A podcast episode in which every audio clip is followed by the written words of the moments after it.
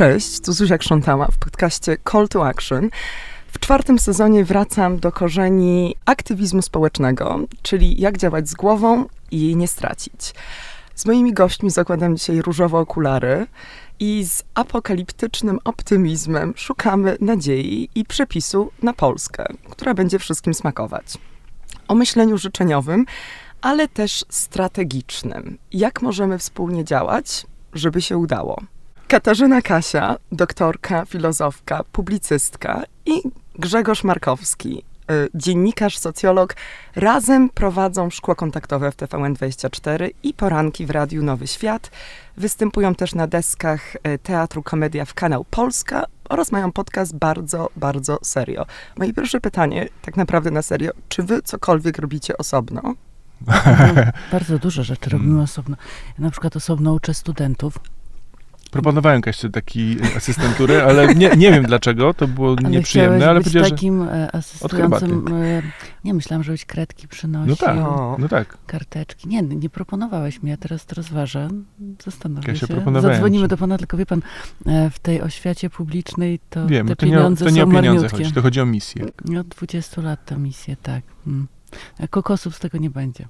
I szacunek, który też myślę przychodzi z takiej pozycji, Szacunek? prawda? Czy Szacunek, właśnie- bo ja wiem, właśnie z tym jest problem. Jest deficyt szacunku, ale o tym za chwilę. Ale wracając do pytania, rzeczywiście parę rzeczy robimy osobno, natomiast ciekawe jest, że robimy tak dużo rzeczy razem. To jest fascynujące. Teraz mówię zupełnie serio. Złapanie rytmu z drugą osobą jest rzeczą nieoczywistą, bo w różnych parach miałem okazję występować i dziękuję jakiejś instancji nadrzędnej, że, że tak nam się złożyło.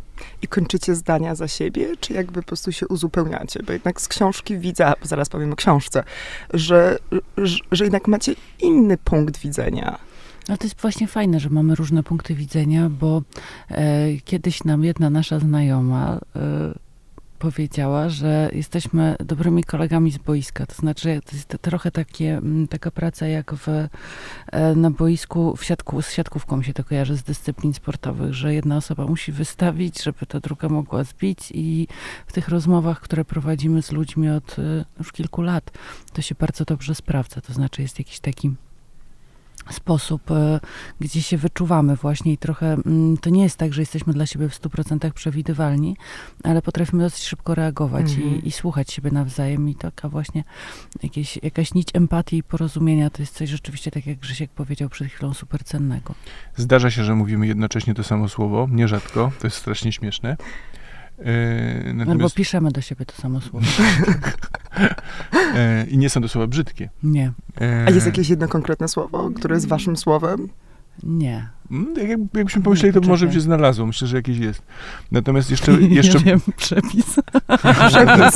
Przepis, tak, jeszcze tak, śmiertelnie poważnie się odniosę do tej historii o wystawianiu piłki.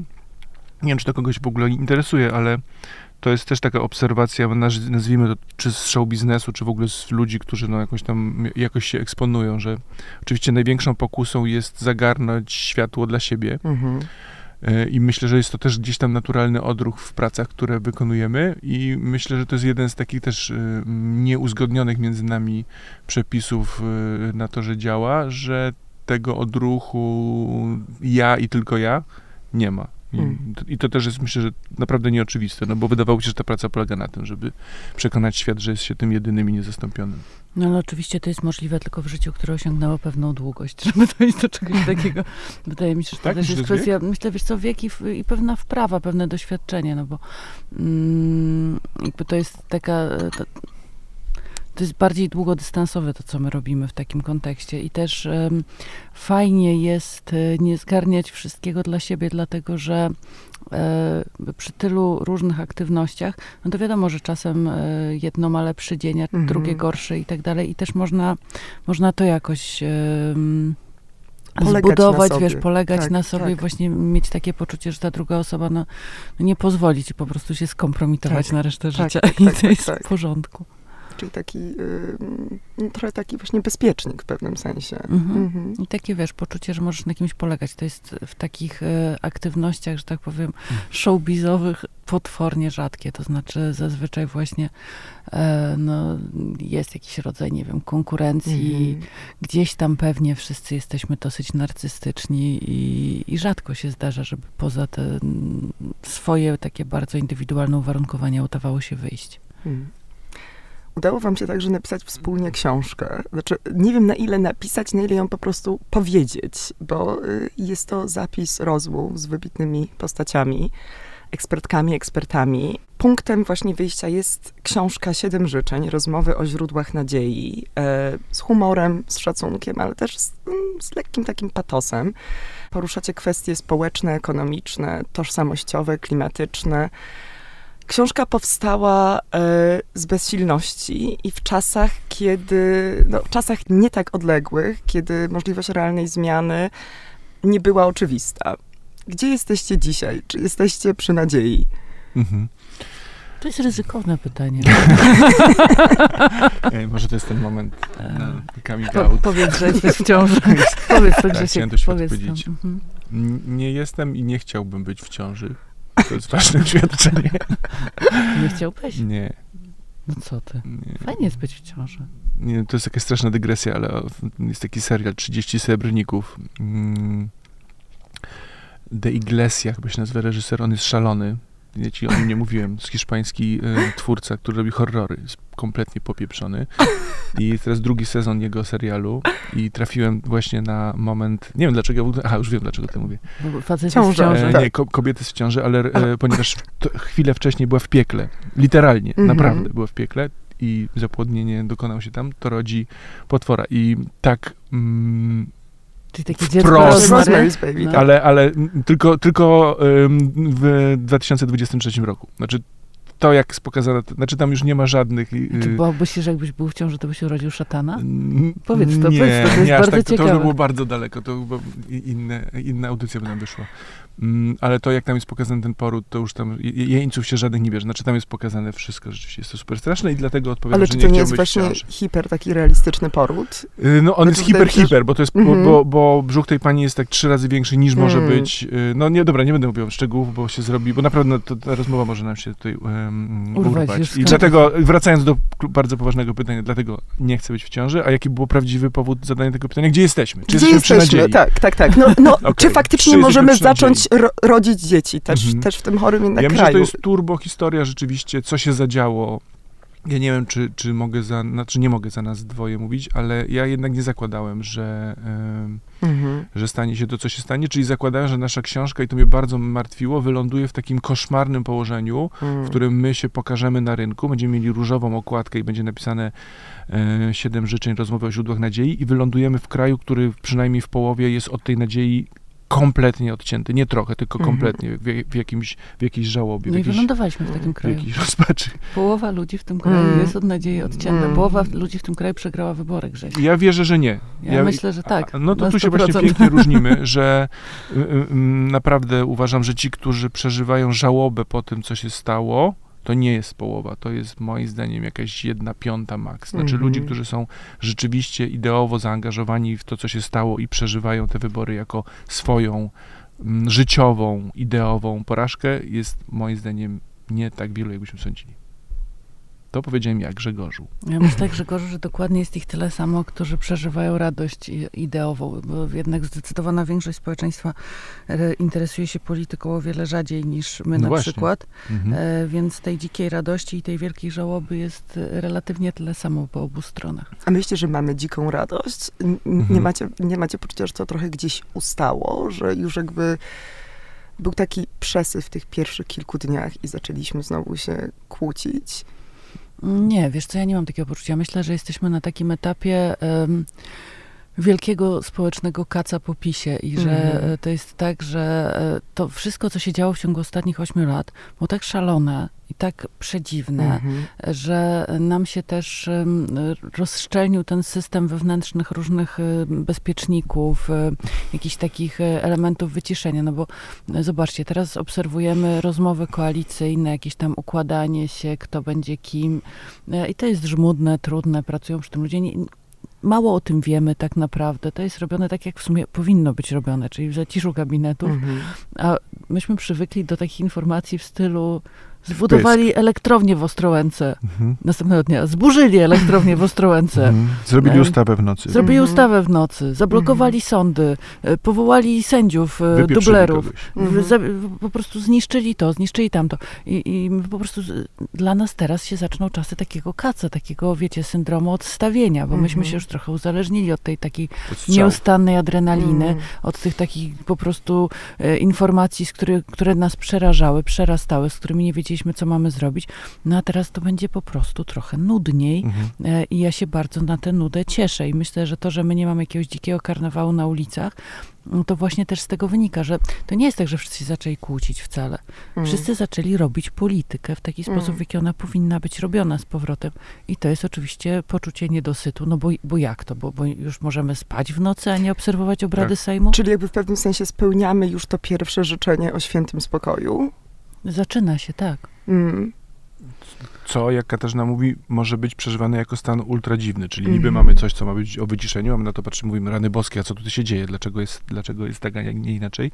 Jeżeli chodzi o karnawał, no to tak, yy, no trudno też być w stanie euforycznym długo, on z definicji jest y, ulotny, więc myślę, że tych pierwszych dni było po prostu bardzo, bardzo przyjemnych, ja je mile wspominam i mam nadzieję, że je zapamiętam. Natomiast ja myślę, że wiecie, że jest jeszcze jedna rzecz, że y, to się wszystko jeszcze nie domknęło. Mhm. Przez to, o czym Jest Kasia powiedziała, nie? Tak. Taki czas E, bez Przez to, bez że oni nas przyzwyczaili do bezwzględności, do nieprzewidywalności, to myślę, że teraz nikt tego głośno nie powie, ale cały czas w, sty, w tyle jest jeszcze cały czas obawa, czy czegoś jeszcze nie, nie wymyślą, czy się coś Mhm. jeszcze nie stanie.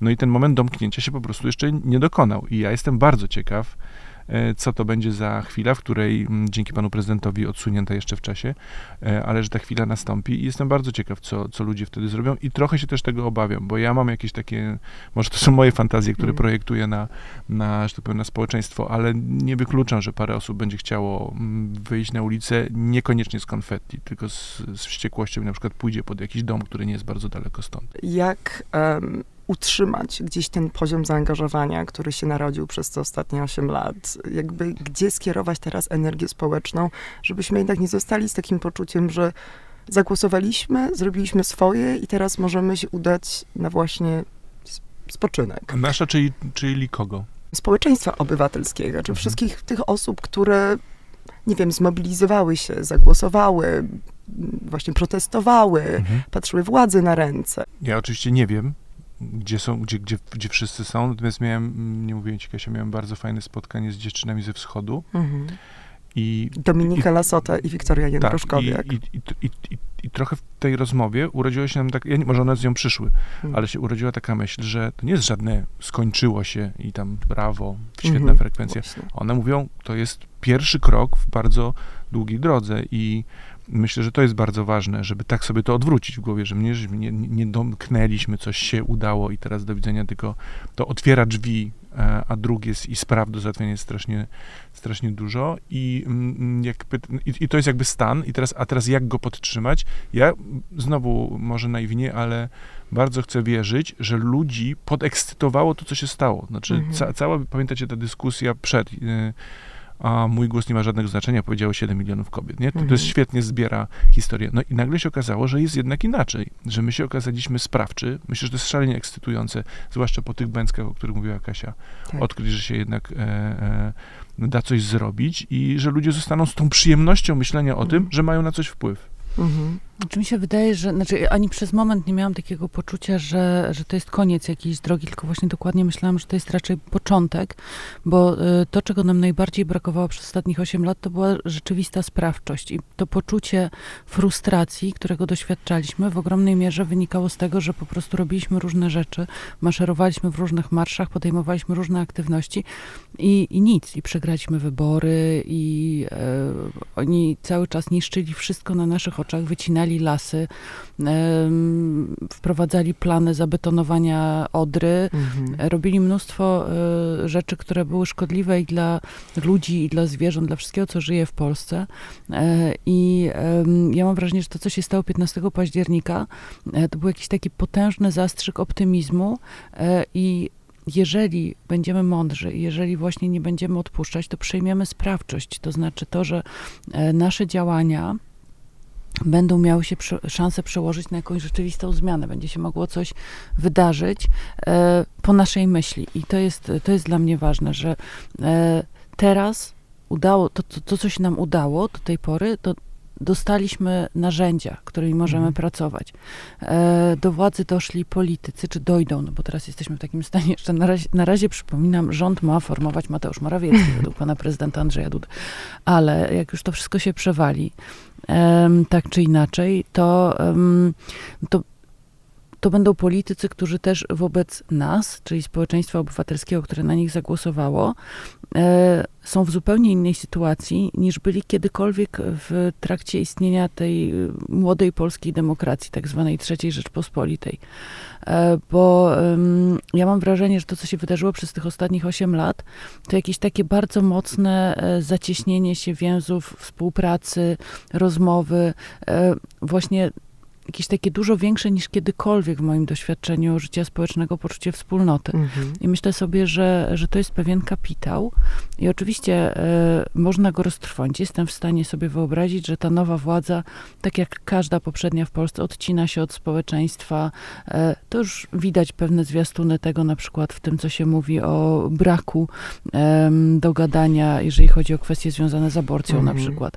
Ale ale może się uda, że nie. Może na tyle y, oni jednak będą rozumieli, że jeżeli nas nie posłuchają, to przegrają te kolejne wybory, będą na tyle ostrożni i na tyle zaangażowani i na tyle zdeterminowani, żeby rzeczywiście umocnić demokrację liberalną w Polsce, że, że ta zmiana wreszcie będzie możliwa i będzie głęboka. Ja bardzo na to liczę, ale oczywiście mm, no, to, to nie jest tak, że coś dostaliśmy i że już to mamy i możemy na tym siedzieć i się tym nacierać i w ogóle e, się z tego cieszyć, tylko to jest e, to, to co sobie uświadamiamy, wydaje mi się, przynajmniej ja sobie uświadamiam po tych ośmiu latach, to, że to jest po prostu codzienna walka i codzienne wstawanie rano i myślenie, e, jak to zrobić, żeby żeby to zostało w takim stanie, o którym mi chodzi, a nie żeby, żeby to się rozpadło na milion kawałków znowu.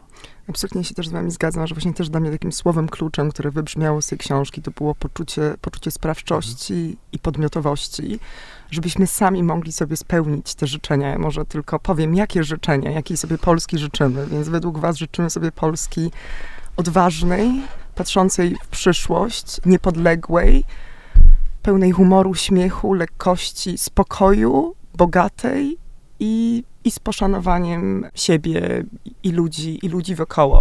Um, ale jak mówimy też o tym poczuciu wspólnoty, współodpowiedzialności, współudziale, tutaj akurat y, dla mnie takim dużym momentem był właśnie profesor Andrzej Leder, który trochę skomplikował sprawę, bo, bo powiedział, jedność i wspólnota nie są wcale jednoznacznie pozytywnymi wartościami trochę inaczej, Suza, wiesz, bo nie chodzi o to, że jedność i wspólnota nie są pozytywnymi wartościami. Bycie takimi Właśnie, samymi. dokładnie o to mi chodzi, o to ujednolicanie. Nie, ale to było dla mnie ciekawe, mhm. bo gdzieś skupiamy bardzo dużo uwagi mówiąc o polaryzacji, a trochę zapominamy o jednak pluralizmie, który jest istotną wartością no, demokracji. Mhm. Ale właśnie wydaje mi się, że jednak dużo mówimy o podziałach i też nie umiemy się mądrze mało jest przestrzeni w Polsce i to jest moje, moja obserwacja też, mieszkałam 10 lat w Stanach Zjednoczonych. Nie powiem, że oni są w stanie się kłócić, ale jednak jest kultura debaty publicznej. E, a w Polsce tego brakuje. I, ja sama się lepiej czuję w bańkach, kiedy zgadzam się z wszystkimi mhm. i nie do końca potrafię wchodzić. Wszystko już jest konfliktem. Ta dynamika społeczna, o której mówi Leder, mm, Wyobraźcie sobie taką sytuację. To, to jest jakby wszystko oparte na e, koncepcji kozła ofiarnego René Girarda. Macie e, sytuację, w której jest kryzys, rzeczywiście. Mhm. Mamy mm, zarazę, mamy wojnę, mamy jakiś wielki problem, e, na który nie potrafimy odpowiedzieć żadnym sensownym rozwiązaniem.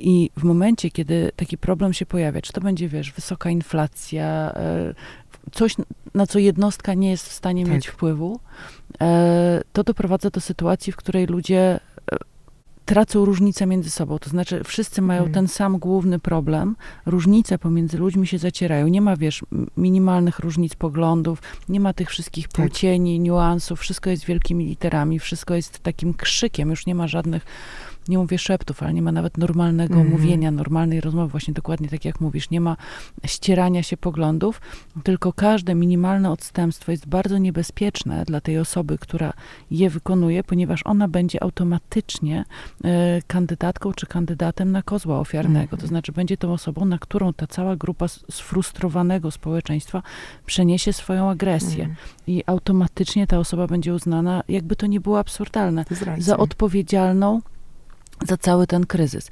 No jeżeli tak popatrzycie na historię, no to macie też całą dynamikę grup mniejszościowych, które są oskarżane. E, tak naprawdę to właśnie są korzenie em, antysemityzmu, nienawiści wobec Romów, e, wobec tych wszystkich grup, które zachowują swoją odrębność w tej z- Mm. ujednoliconej całości społecznej. Polowania na czarownice wyrastają dokładnie z tego samego. Różnorodność jest możliwa w społeczeństwie, które potrafi e, wchodzić w relacje z kryzysami, dyskutować o nich, rozmawiać. Natomiast jeżeli kryzys nas przerasta, to naszą reakcją jest zamknięcie się i eliminowanie wszystkiego, co nie jest y, jednoznacznie Mhm. zgodne z naszą ideą. Czyli to jest to najgorsze, kto nie z nami, ten przeciw nam. I nie ma żadnej trzeciej opcji. E, I to jest, e, to jest ten największy problem. Myśmy, i polaryzacja jest dokładnie o tym, bo tutaj nie powstała jedna grupa, tylko dwie grupy i wewnątrz każdej z nich e, też nie były dopuszczalne żadne różnice. Czy musiałaś, jeżeli stoisz po prawej stronie, to musisz mówić totalnie prawicowym językiem, wyznawać prawicowe wartości, jeść prawicowe obiady, Mhm. bo to nawet na serio mówię, dotyczy diety. Tak, oczywiście. E, I jak pan e, minister były się wyśmiewał z e, cyklistów pijących so, sojowe latte na, na placu Zbawiciela w Warszawie, to, no to jakby to, to, to jest o tym, tak? A jak jesteś po lewej stronie, to też musisz mówić określonym językiem, zachowywać się w określony sposób, ubierać się w określony Mhm. sposób, jeść określony... I, I chodzi właśnie o to od, odróżnorodnienie. I to jest bardzo niedobra sytuacja. Chodzi o takie społeczeństwo, które będzie właśnie pluralistyczne, w którym będziemy się mieszać. Nikt nie będzie jednoznacznie prawicowy albo jednoznacznie lewicowy, tylko będziemy jakoś tam się miksować. No, jeszcze nie jesteśmy na tym etapie i długo nie będziemy, myślę. Mi się wydaje, że w tej rozmowie z Lederem mm, dzieją się te rzeczy, które ja najbardziej lubię w tej książce, gdzie on nas po prostu rzeczywiście z jakiegoś em, trybu myślenia wytrąca. I Mhm. no, on rzeczywiście nam powiedział w tej rozmowie, gdzie byliśmy w środku przerażenia, co to się dzieje z tą Polską, że się znowu rozpadła na pół. On mówi bardzo dobrze. Tak. Niech, niech, niech to, to jest jakby to, ten stan, który jest pożądany, żeby ludzie ze sobą dyskutowali. No, ale właśnie Myślę, nie, że nie w rozpadniętej na pół Polsce, jasne. bo tam nie Mm. ma dys- właśnie No właśnie. to do czego myśmy doszli, Okopy. to był stan bez dyskusji. To Tak, był stan, w którym no. tylko do siebie, to, jest to, co powiedziałam przed chwilą, to jest to, że po prostu tylko do siebie strzelamy, już nie, nie Tak. ma rozmowy. Myślę, że on nam próbował właśnie to wytłumaczyć, że stały się takie dwie znowu podmianki i to jest w ogóle pewnie jakiś znak tych, tych lat, które mam nadzieję, że minęły. Podmianki w znaczeniu słów. Rzeczywiście podmieniono znaczenie słowa jedność czy wspólnota Mhm.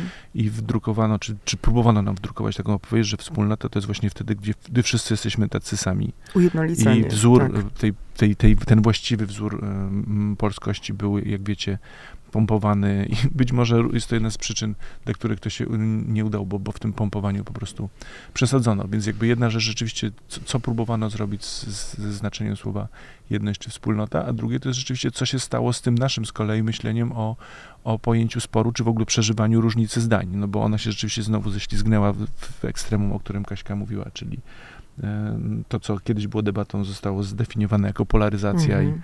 i sytuacja, w której są dwie strony, które wręcz starają się, żeby nie mieć żadnego y, punktu wspólnego, no ale Leder w to miejsce wprowadza właśnie, jakby przywołuje nas do rzeczywistości, mówi to, że ludzie się różnią, to chwała Bogu, tylko rzeczywiście trzeba sobie dać prawo do tego, żeby się tymi różnicami wymieniać, a nie żeby z nich robić powód do myśli morderczych o, mm, o drugiej stronie. I dla mnie to był bardzo taki ważny moment, gdzie on nas Mhm. jakby przywołał do, do takiego, powiedziałbym, bardziej nieekstremalnego widzenia y, tej rzeczywistości w, w Polsce.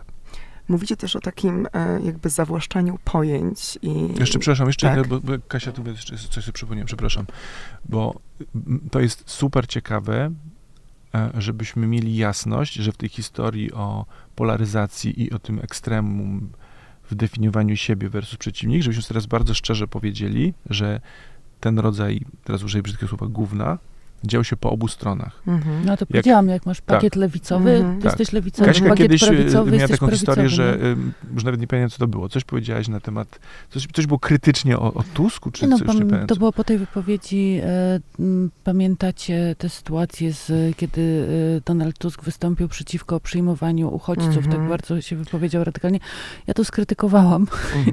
i wylały się na mnie wiadra. To mhm. znaczy po tak. prostu tony no takich właśnie głosów, że wiecie, bo to jeszcze wtedy bardziej bo, boli, nie? że ktoś zdradza, że ktoś porzuca. To jest wszystko oparte w ogóle nie na żadnym myśleniu, tylko na, na emocjach, bo tłum, w ogóle dynamika tłumu i myślenia jakiejś takiej odpowiedzialności zbiorowej e, nie ma nic wspólnego z, z, namysłem, z zastanawianiem się. To jest po prostu e, dynamika linczu zawsze. I to, co mówimy, wiecie, to też jest dla mnie ciekawe, że mówimy dużo o hejcie, tak zwanym w internecie i tak dalej, ale e, no, teraz hejtujemy w internecie i może, wbrew pozorom, to jest y, znak postępu cywilizacyjnego, bo kiedyś po prostu głów?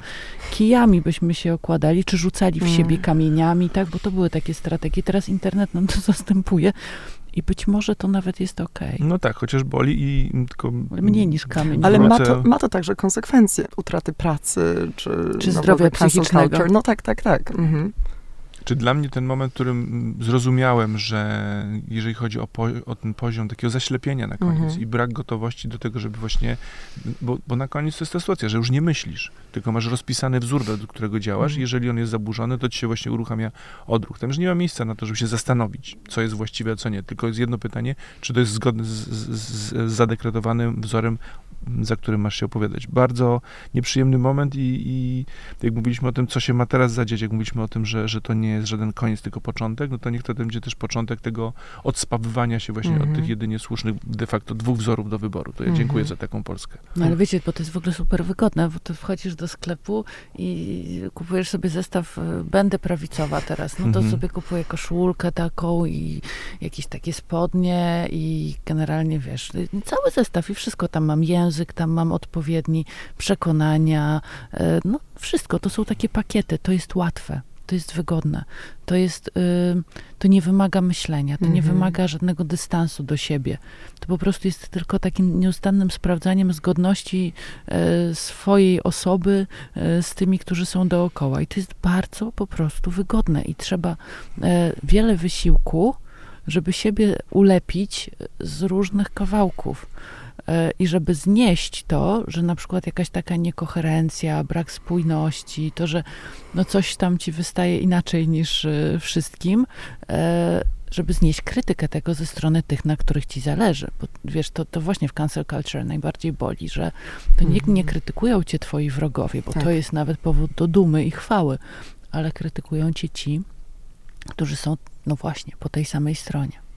Ale jak się mówisz o pakietach do, do, łatwych do, do kupna, no to my akurat się nie odnieśliśmy do tego stereotypu, ale jest bardzo silny taki stereotyp, raczej funkcjonujący jak, jako komplement dotyczący polskiej przekory że to jest to, co nas bardzo napędza. Mm. I ja naprawdę nie wykluczam, że jedna z rzeczy, która się zadziała, to jest to, że właśnie ponieważ przesadzono z, z ofertą jednego z tych modeli, znaczy była bardzo duża promocja nieustająco, to włączyła się ta polska właśnie przekora i wielu ludzi powiedziało, nie no sorry, jakby bez przesad z, tym, z tymi zakupami i z tym e, wprowadzaniem się do jedynie słusznego modelu życia i myślenia. Także może nie, my może w tej zadziałało sprawie... raczej bardziej takie, wiesz, na zasadzie e, tatuujemy sobie żołnierza wyklętego na łydce. Tak. Zakładamy koszulkę i idziemy na Marsz Niepodległości. Tak. Wychodzimy z Unii Europejskiej. Moment. Mhm. Zaraz. Możliwe, możliwe. No w każdym razie tak się stało, że dosyć wielu ludzi przestało ulegać czemuś, czego ja się bardzo bałem, bo mm, o tym też z Kasią dużo rozmawialiśmy, że od pewnego momentu też z, z, z doktorem Kuiszem też nam ten wątek wypłynął po książce. Pojawiło się takie straszne pytanie jeszcze w trakcie kampanii, bo to, co było głównym lękiem, to czy można zmanipulować, sfałszować wyniki wyborów. Mm -hmm. A on zadał inne pytanie, czy można zmanipulować sam proces wyborczy. Mm -hmm. I miał w tej sprawie słusznie odpowiedź, tak, można, ponieważ te wybory ten proces wyborczy był sfałszowany. No już wyjściowy, jeżeli są I, za, zawłaszczone i więc, media tak. publiczne, tak. i tak, i cały aparatus. Więc mhm, to, że my pomimo, wiecie, no konfiguracji, która mogła mieć tylko jeden wynik, to znaczy wygraną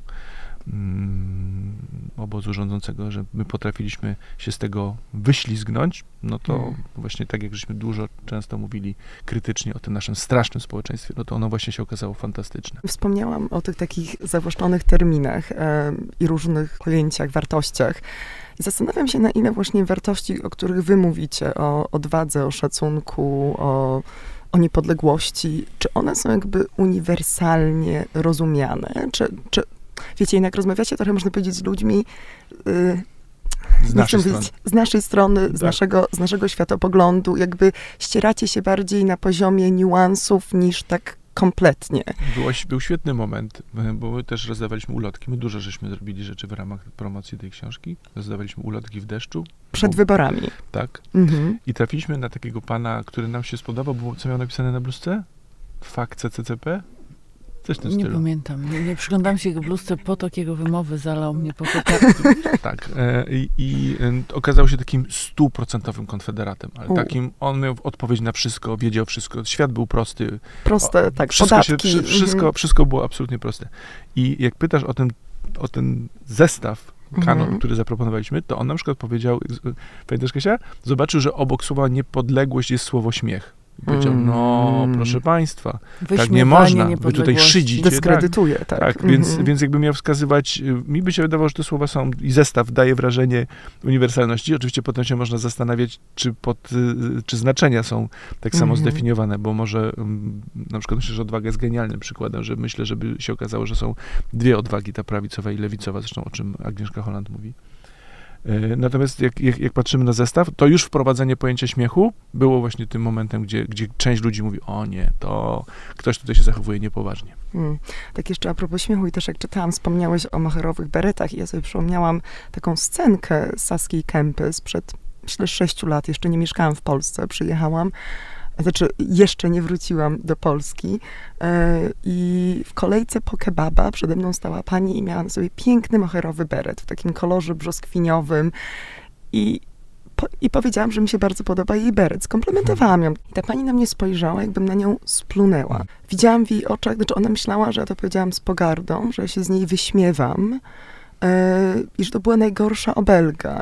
I pamiętam ten taki właśnie rozdźwięk, że że ja bym sobie dodała jeszcze życzenia życzliwości, żebyśmy po prostu nie patrzyli wilkiem na drugiego, że jakiejś takiej otwartości, wyzbycia się tych kompleksów, e, które siedzą w nas bardzo głęboko i po prostu możliwości zobaczenia siebie.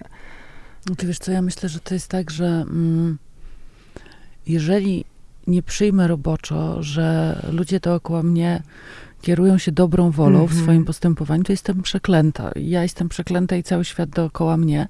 I właśnie każda dobra rzecz, którą powiem z, dlatego, że coś mi się podoba, e, będzie mogła być odebrana jako szyderstwo i wszystko, co ktoś do mnie powie, też będzie mogło być odebrane jak szyderstwo. E, I myślę sobie, że tego założenia dobrej woli bardzo brakuje. I to, że mówimy my, nasze, mm. e, też jest niepokojące głęboko, bo e, skoro mówimy my, to znaczy, że są jacyś oni, jak jest coś nasze, to jest też czyjeś inne. E, I jakby wchodzimy w taki taki bardzo niebezpieczny wiraż, w którym tylko część osób e, utrzyma się na tej drodze, którą jedziemy, a duża część wypadnie e, poza jakiś poza w ogóle możliwość prowadzenia rozmowy. I, I mi się wydaje, że to co, to, co było ważne w tych naszych rozmowach tutaj, to ja nie wiem, nie kierowaliśmy się tym, kto jest po której stronie. Raczej patrzyliśmy na osoby, które są dla nas autorytetami. Mhm. E, I w normalnej sytuacji politycznej, w takiej sytuacji politycznej, w której wychodzimy trochę poza ten schemat polaryzacyjny i właśnie gdzie tam się szuka cały czas kozłów ofiarnych, e, no to Jurek Owsiak jest postacią totalnie apolityczną. Mhm. Agnieszka Holland jest postacią apolityczną. Ona jest reżyserką filmową, jest mm. artystką. Jurek jest y, y, człowiekiem, który robi cudowne rzeczy, wspaniałe. Zorganizował wielką, absolutnie apolityczną i ponad wszelkimi podziałami akcję, jaką jest Wielka Orkiestra Świątecznej Pomocy. Andrzej Leder jest profesorem filozofii, i praktykującym psychoterapeutą. E, Jarosław Kuisz jest historykiem prawa, wykładowcą uniwersyteckim i prowadzi e, znakomity tygodnik internetowy Kultura Liberalna, e, którego hasło brzmi, że z centrum widać najlepiej, że warto mm. patrzeć w obie strony. I Dorota Masłowska jest też artystką, pisarką. Mm. Tam nie ma ludzi, mm -hmm. którzy mieliby... Szymon Malinowski jest fizykiem atmosfery, -hmm. Janna Tyrowicz jest ekonomistką. Nie? To są wszystko ludzie, którzy... Żadne z nich nie jest politykiem. Żadne z nich nie stoi e, zawodowo czy profesjonalnie e, w żadnych szrankach, nie, nie, nie walczy politycznie, żadne z nich nie startowało w wyborach. Tylko, że e, po prostu to też jest, ta książka jest dla mnie pewnym zapisem momentu historycznego, mhm. w którym każda z tych osób właśnie może być, może być o każdej z tych osób można powiedzieć, no to jest osoba, która jest zaangażowana właśnie po tej czy innej stronie. Ale to nie oni są zaangażowani. To świat się tak odwrócił, to ziemia pod stopami tak się nam przesunęła, że oni się znaleźli nagle w jakimś narożniku. Tu świat zwariował, a szacunek, odwaga, poczucie humoru zostały zepchnięte gdzieś na jakiś margines. Mm. Ja bym jeszcze to dookreślił, ten, to, bo, bo świat zwariował, trochę nie, nie, nie określa źródła działania. Co się, mm. się stało? Moim zdaniem mm. to, to, właśnie jest jeszcze gorzej. To się nie się stało, tylko ci ludzie zostali wciągnięci, zepchnięci, mm. czy zmuszeni, e, albo po prostu zaetykietowani. Dlaczego? Dokładnie z powodów, o których mówiliśmy wcześniej. Znaczy, jeżeli um, jest szalenie wygodnym narzędziem e, rządzić światem, który jest właśnie jasno określony. Tam są źli, tu są dobrzy. W związku z tym nie ma miejsca na półcienie, nie ma miejsca na szarości. I myślę, że wiecie, historia z Jurkiem Owsiakiem jest najbardziej skrajnym e, dowodem w sprawie, o której mówię. Znaczy, my żeśmy o tym zapomnieli, że jeszcze ileś lat temu Jurek Owsiak był bohaterem wszystkich Polaków. E, cały... Kurczę, ja o tym nie zapomniałam. No to chwała Bogu. Nie wiem, co to są za my. Chwa, chwała Bogu. no, co nie zmienia faktu, że rzeczywiście odebrano mu ten, ten, ten tytuł. Telewizja, która kiedyś była publiczną, przestała o czymś, co było wspólnym dobrem Polaków y, opowiadać i nagle się okazało, że gościu, który no naprawdę, no jakby i, i, ile, ile takich osób możemy w tym kraju wskazać, który po prostu robił dobre rzeczy, stał się również e, e, wrogiem dla władzy i próbował być definiowany jako wróg dla jakiejś części społeczeństwa. No to jest jakaś rzeczywiście miara miara szaleństwa i jak mówimy o życzeniach, no to teraz takie pytanie, na ile my się z tych takich totalnie trujących skryptu będziemy po prostu w stanie wyplątać. Ja też mówię o tym, że ta ziemia się nam pod stopami obróciła, bo y, to też się pojawia zresztą w rozmowie z y, Jarosławem Kuiszem, że y, żyjemy w takim, takiej chwili, w takim momencie historii, w którym rzeczywiście do głosu dochodzą pewne tendencje, które przez lata były jednak zepchnięte gdzieś tam e, dalej od centrum e, tej, tego mainstreamu politycznego.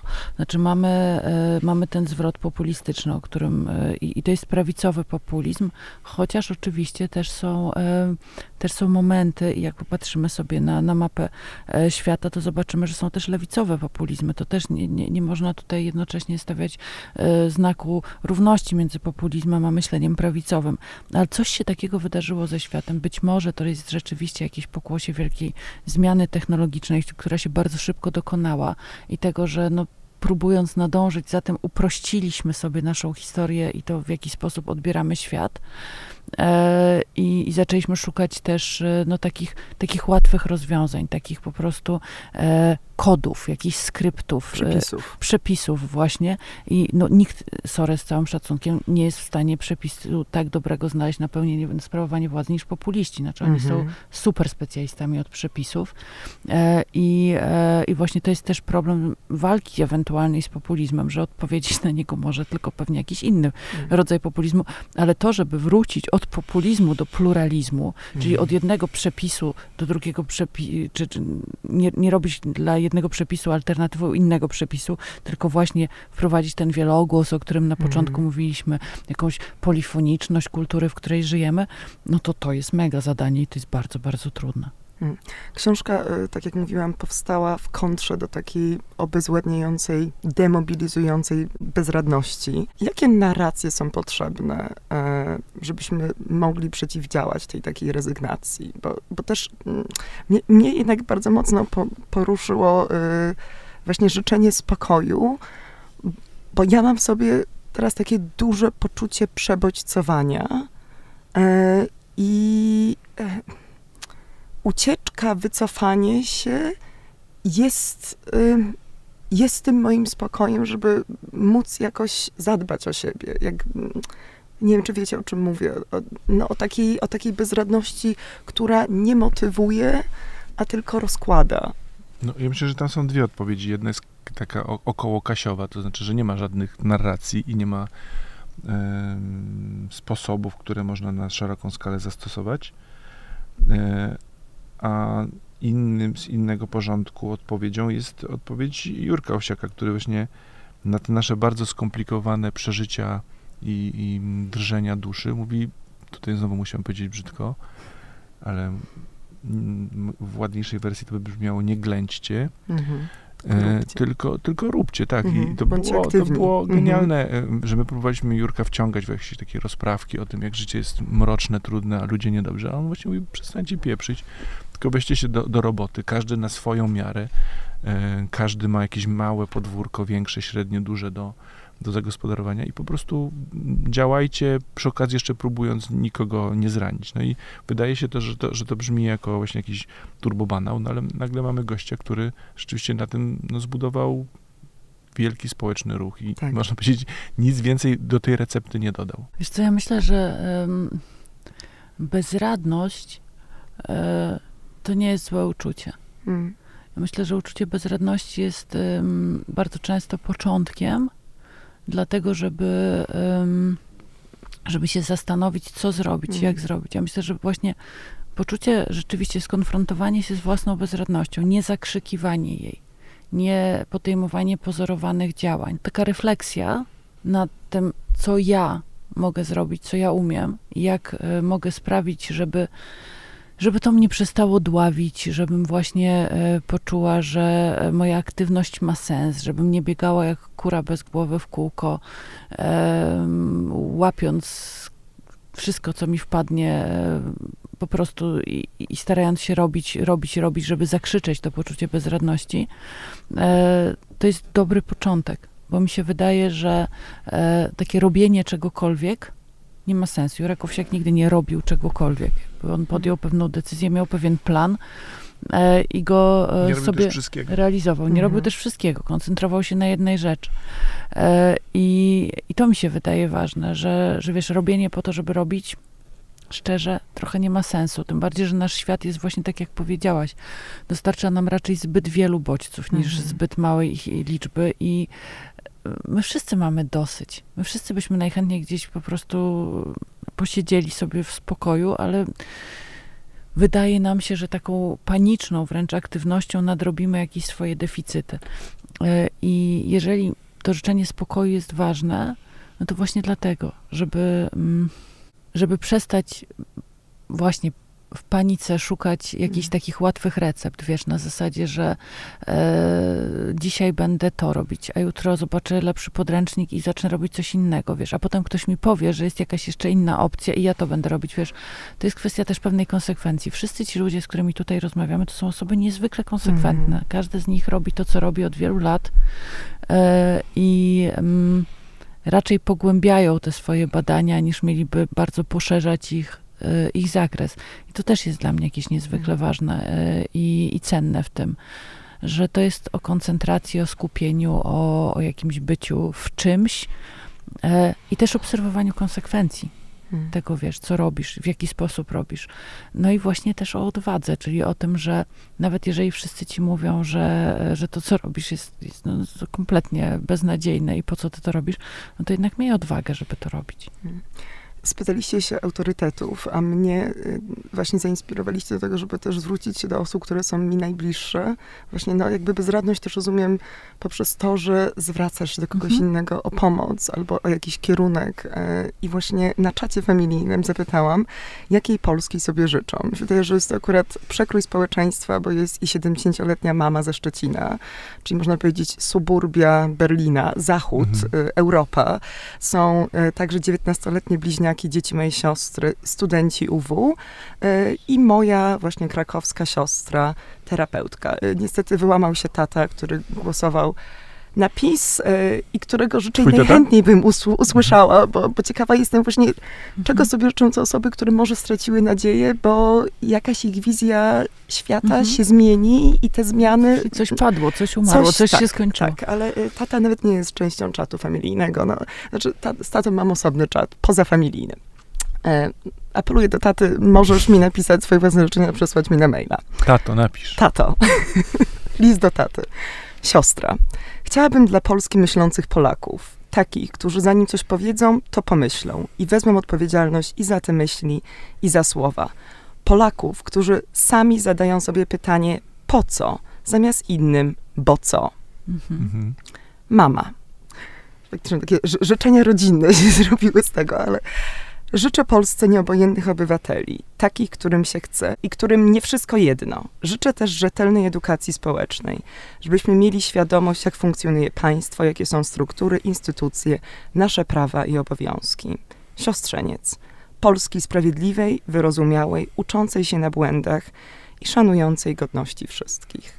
Wydaje mi się, że to jest też taka właśnie lekcja, która płynie z tej książki, em, takiego zatrzymania się, takiego momentu autorefleksji, świadomości, jak pisaliście, zmiany swoich nawyków, e, zmiany w relacjach z bliskimi i, i właśnie takie ćwiczenie, czego sobie życzymy. I chciałam was też zapytać, czego wy sobie życzycie e, po tej książce, czy zostały jakieś życzenia niespełnione, nie, niezaopiekowane? Ja, nie, ja na razie nie odpowiem na twoje pytanie, tylko powiem ci, co pomyślałem wokół tych życzeń. No bo tak, Tak. po pierwsze wszystko to siedzi w tej książce, znaczy wszystkie te Tak. myśli są gdzieś tam zbieżne. Natomiast ja sobie, kurczę, wiecie, m- myślę o... o pa- parę osób po tych y, wyborach zadało pytanie, słuchajcie, ale co tak naprawdę się stało? Znaczy, dlaczego ten wynik jest taki? Dlaczego ta frekwencja była taka? I kim jest ten 77 dziesiątka, która poszła do, do mm, głosowania? Bo kim są ci z tej 40, 50, 60 głosujących, czyli ludzie, którzy zwykle chodzą na wybory, wiemy. Co się z takiego stało, Mhm. że nagle się zrobiła siedem, si- siódma dziesiątka głosujących? I y, bardzo ciekawi mnie to, to, to pytanie bo, o przyczyny, bo warto by wiedzieć, dlaczego się wygrało, jeżeli nie chce się za chwilę przegrać. Natomiast mówię to wszystko dlatego, wracając do, do Twojej listy, do wielu bardzo pięknych, mądrych słów, że coś, co jest przede mną jeszcze, to jest zweryfikowanie myślenia o nas, Mhm. bo my naprawdę użyliśmy bardzo wielu okropnych słów, opisując, kim jesteśmy przez te 8 lat i niestety były do tego powody. No ale dzisiaj się stało coś, coś innego. E, Ludzie zdecydowa- zdecydowali inaczej i to się nie stało przez przypadek, tylko z jakiegoś powodu, z jakiejś przyczyny, która jest w nich i wydaje mi się, że to jest jakiś powód do optymizmu, bo te wszystkie dobre słowa, które wymieniłeś, okazuje się, że one gdzieś również rezonują i, i spowodowały, że ten wynik wyborów nieoczekiwanie i tak pięknie się odmienił. Więc dla mnie to jest jakaś, jakaś taka ciekawa, krzepiąca myśl na, na przyszłość, że może my jednak nie jesteśmy tacy beznadziejni, jak lubiliśmy sobie to e, m- Ale mówić. kto my? Ty, ja, Nie, jakaś, jakiś, jakaś średnia na koniec. to tata mój? No wiesz, no, no, ta, powiedz, mi, powiedz mi człowieka, powiedz mi kto.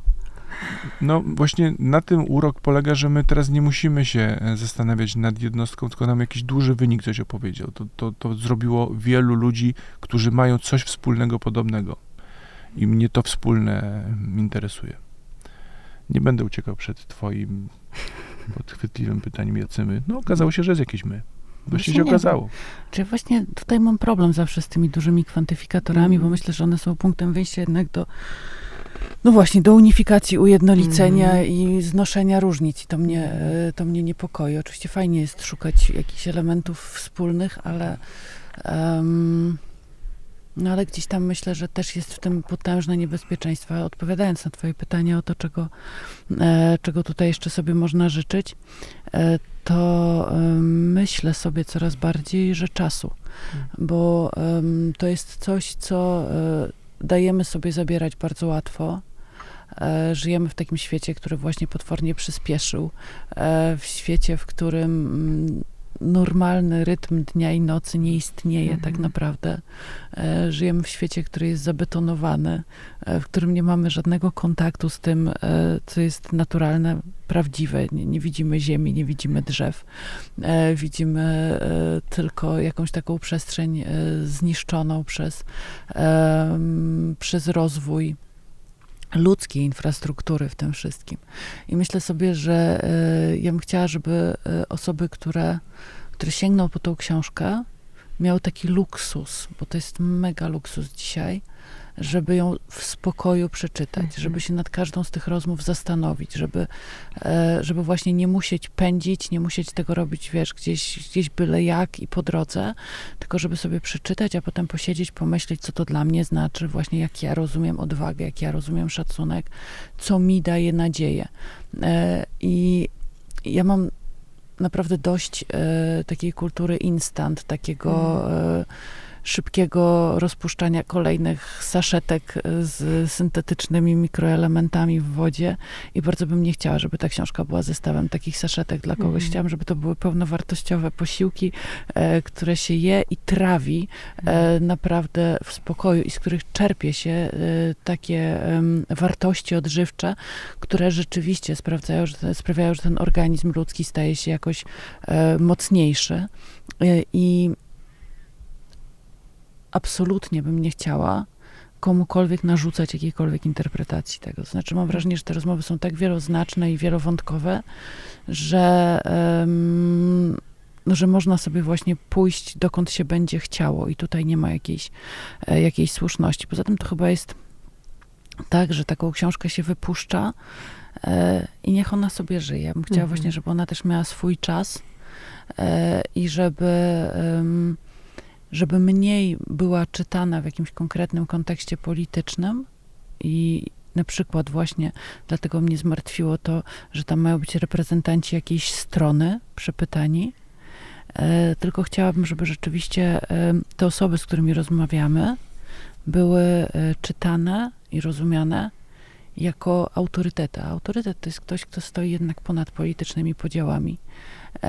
I jest to osoba, której słowa są ważne, niezależnie od tego, e, metaforycznie mówiąc, po której stronie kto ma serce.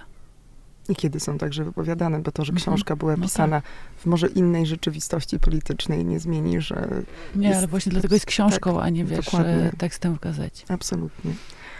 Dziękuję wam bardzo za y, pokrzepiającą, pełną nadziei rozmowę i zapraszam do lektury Siedem życzeń rozmowy o źródłach nadziei Katarzyna Kasia i Grzegorz Markowski.